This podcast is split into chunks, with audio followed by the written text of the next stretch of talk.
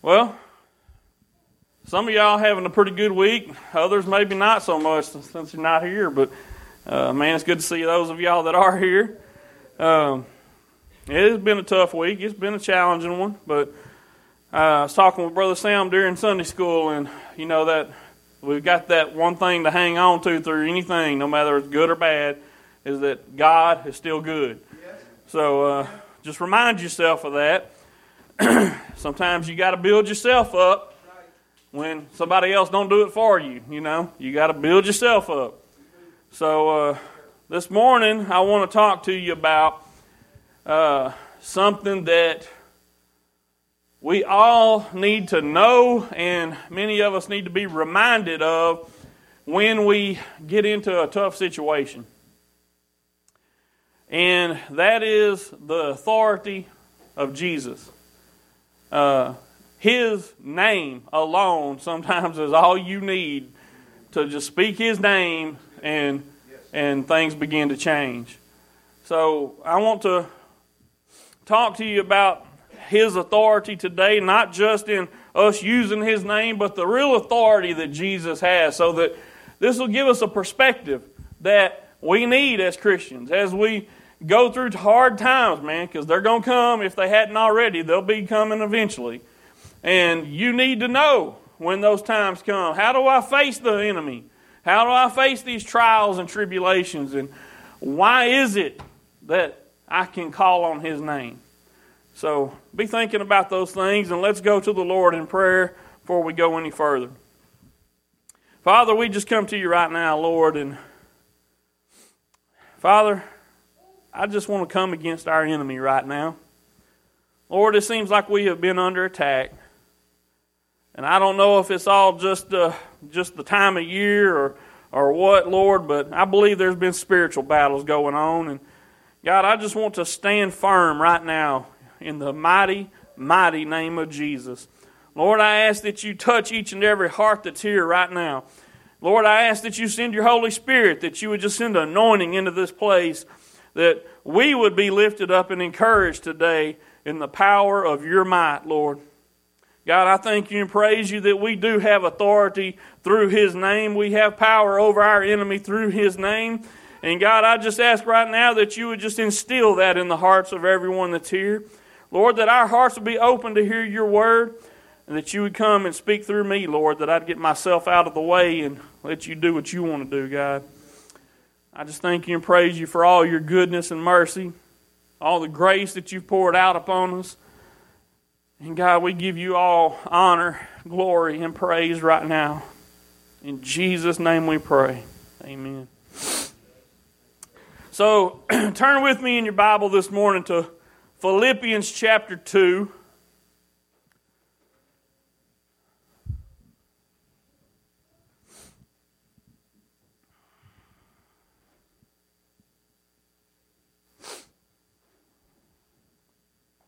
As you're turning there, I want to just talk a little bit. You know, the, the devil loves to lie. He is the, lie, the king of all liars, y'all. And he will come and, and even try to deceive the children of God, especially the children of God. And, you know, the, the only real power he has at this point, because he has been defeated, is the power that we allow him to have. Okay? And you'll, you'll see further as we go into this what exactly I mean by that. But the power he has over us is power that we give him. Okay? So, as a child of God, we have to understand the fact that Jesus has already defeated our enemy. The power he exercises in our lives is because we've allowed him to. And we can just as easily take a stand against him and resist the devil. In James, uh, I believe it's in chapter 4, it tells us that we should submit ourselves to the Lord. And then it says this real simple little concept that we've got to adhere to. It says, resist the devil and he will flee. you see that there is, there is authority that has been given to us by our King. And we, we often look at our enemy and we say, man, he is powerful. He is strong. How can I stand against him? But I want you to see that it's not me that's standing against him. We have an advocate. We have a, a, a man, Jesus, that came to this earth. He lived his life and he defeated it. Okay? And he, the word tells us that he's the firstborn among many brethren. Right? It, it talks about how we are a part of his kingdom and we are in that inheritance. And I talked about some of this last week when I was telling you about how God is all sufficient. Well, this spills right over into our spiritual battles that we deal with on a regular basis. We need to understand that God didn't leave us helpless. He sent us a comforter, and that comforter isn't just some nice warm blanket you put on, okay? But He has given us a way to defend against our enemy, and not only defend, but to even attack. Okay, so let's look here in Philippians chapter 2. We're going to start reading in verse 6. I'm sorry, back up to verse 5. Let this mind be in you, which was also in Christ Jesus who being in the form of God thought it not robbery to be equal with God, but made himself of no reputation, and took upon him the form of a servant, and was made in the likeness of men. And being found in fashion as a man, he humbled himself and became obedient unto death, even the death of the cross. Wherefore God also hath highly exalted him and given him a name which is above every name, that at the name of Jesus every knee should bow of things in heaven and things in earth and things under the earth, and that every tongue should confess that Jesus Christ is Lord to the glory of God the Father. So, this passage of Scripture begins to tell us a little bit about the authority and power that God has given to Jesus. And it tells us why He gave it to Him. If you look there in verse 9, it says, Wherefore, because of all those things I just said, God has highly exalted Him, given Him a name that is above every name. Okay? That, that speaks to the authority and power that Jesus has not only himself, but just the power in his name. Okay? Why is it that his name has power? Well, you know, he, he has told us that when we pray, we should pray in his name. He, he is the one, he's our intercessor. He's the one that is standing at the right hand of the Father, and he's pleading our case. When we pray, he's handing that to God. God, here's what needs to happen. God the Father. So, yeah, there's, there's power in His name. When we call on His name, He's there. We're bringing Him into a situation that I, us ourselves are not adequate for. Matthew 28 and 18, it says, And Jesus came and spake unto them, All power is given unto me in heaven and in earth. Man, that's, that's pretty clear. This was after his resurrection. He had, he had already accomplished the things he set out to do. And this was really the reward for what he had done. I want you to understand that. He came, he lived, he died, he rose again. He defeated death, hell, and the grave. He won that victory and it was given to us. And he said, Listen, because of what I've done. I did it for you. I've come and I've defeated the enemy, and I have been given all power. It's, it's in His name that we have this power. It's in His name that we can fight these battles. Y'all, I don't want to go against the devil on my own. I'm not going to be able to win. But because my king has already defeated him, and because I am in that kingdom, I am his servant. I belong to him because he has authority. I can go against my enemy and say, In the name of Jesus, And you know what he has to do? He has to flee.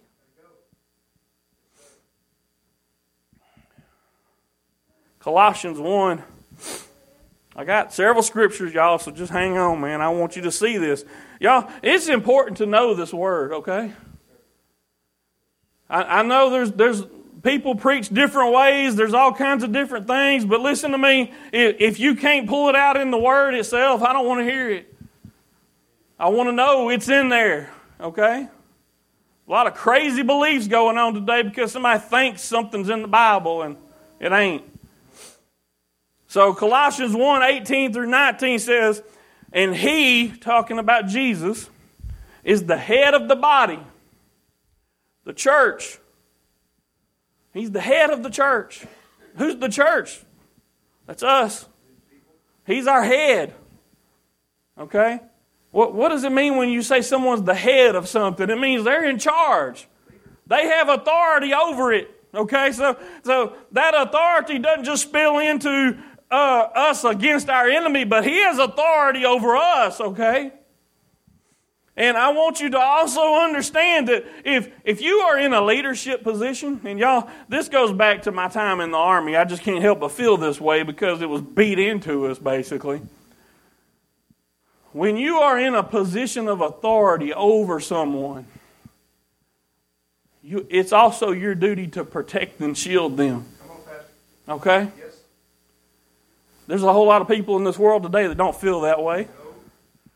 Man, they get a little bit of authority over somebody and they feel like they can lord over them. And they also feel like, well, I'm going to look out for my best interest. And, and they find themselves a scapegoat when there's a problem that comes up, right? No, I had some good people in charge of me in the Army. And, and uh, I had this one guy, man, he was just a E5. He was a sergeant. The lowest sergeant you can be. I mean, he's just getting started. And there was a, a E7 that commenced to chewing my rear end one day. And that E5 come up there. The, those are the pay grades. That kind of gives you an idea of the rank. He's two ranks above this guy. Okay? So he's, he starts chewing me out, and, and uh, this E5, my, my sergeant, he comes up. He says, Hold on. He said, I don't care what your rank is, you ain't got no business talking to my soldier. He said, if you got a problem with him, you come talk to me, and then I'll deal with it. I mean, man, he just gave it back to this guy, you see? And I'm telling you all that because I want you to see that, that the authority he had didn't just come as, as him controlling me, but it also gave him a duty and responsibility to ensure that I was taken care of and treated appropriately. All right? So our, our head, right, the head of our church, the head of the body, is Jesus Christ, and He has all power and authority, not only against our enemy and over him, but also over us. And it's His duty, His responsibility. It was given to Him to not only ensure that we are doing what we're supposed to be doing, but also to shield us from the enemy when He comes against us. He is the head of the body, the church, who is the beginning, the firstborn from the dead, that in all things he might have preeminence. For it pleased the Father that in him should all fullness dwell. Some of us just need to take a moment and truly recognize and remember that Jesus has all power or authority over everything. You need to really just you need to dwell on that for a while, church. You need to let it just soak in and, and really just feel you full that Jesus has all power and authority over everything. Man, there is a liberating power in that knowledge because He has nothing but your best interest at heart. And he cares when you're hurting. He cares when you're when you're frustrated, when you're irritated. He cares when you're going through a struggle, no matter what it is. It could be some some little simple thing in light of what the world thinks, but he cares and he's concerned. And He's got all power over it. It doesn't matter what the devil is throwing at you, how beat down you are, he has power over the enemy. I'm, I love to remind people of this one verse where Jesus said, You will have trouble, you will have trials and tribulation, he said, But be of good cheer. I have overcome the world. Y'all, that was before he had even, even done that. He's, he's letting people know I have power and authority. I've already overcome these things, and it's for you. You see, he didn't just do that for himself. The whole point in him coming here was for us. He came here and laid his life down and went through all of those things for you and me that we would have the victory. We couldn't win the victory on our own, could we? He won it for us. Now, isn't that a Savior? Hmm. I'm going to share with you one more verse here. Luke chapter 10, verse 17 through 20. He had sent his disciples out, told them, go out and do some things, and he had given them power. It says, And the seventy returned again with joy, saying, Lord, even the devils are subject unto us through thy name. Man, y'all hear this? Why, why is that? Because he gave them power. The one that has all power the one that has all authority, said, You have power over those through my name. He said unto them, I beheld Satan as lightning fall from heaven. Behold, I give unto you power to tread on serpents and scorpions, and over all the power of the enemy, and nothing shall by any means hurt you. Notwithstanding in this, rejoice not that the spirits are subject unto you but rather rejoice because your names are written in heaven. See, it's not something we shouldn't take this as a source of pride that we have this power. We shouldn't say in any way, well, I must be pretty special because he's given me this power over the enemy. We shouldn't let any of that kind of build up in us to a point that we should rejoice in it but what we should say is, you know what? He cares so much about me that He has given me power over my enemy that when I stand against him, I can stand firm on a foundation that's built on a rock, and that rock is Jesus Christ. I don't have to worry about standing in sinking sand trying to fight a battle, but I can stand knowing that my King has already won the battle. I can stand knowing that He has never left me and never forsaken me, but He has already won it, and all I've got got to do is stand firm in the knowledge of that. Amen. Oh, we have power and authority in our King. We have power and authority over anything that comes against us. And you know, it's so easy to look at those things, and sometimes it looks like we're defeated. Sometimes it looks like we're beat down. But you know, He told us that none of that is really true. Circumstances can tell you one thing, but the real truth is, in the end, you have the victory. Man, this life is just a short vapor. It's just a little thing. We put so much stock in it sometimes. But, y'all, this is just a little portion. you know?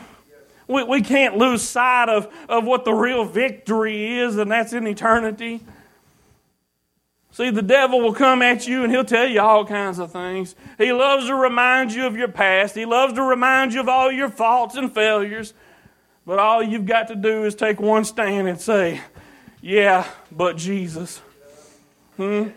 Yeah, but Jesus. See, if it wasn't for him, all those things would be true. If it wasn't for him, all of those things that, that the enemy tells me about myself would still be true today. Yes, sir. All those lies he tries to use against me, those, those fiery darts he likes to throw at me, all of it would be fully effective. But Jesus. Oh man, I'm gonna tell y'all his authority isn't just you know, we, we look at our leaders in this country, if you want to call them that, and they have some sort of power. they have some level of authority, right? But most of it's just a facade.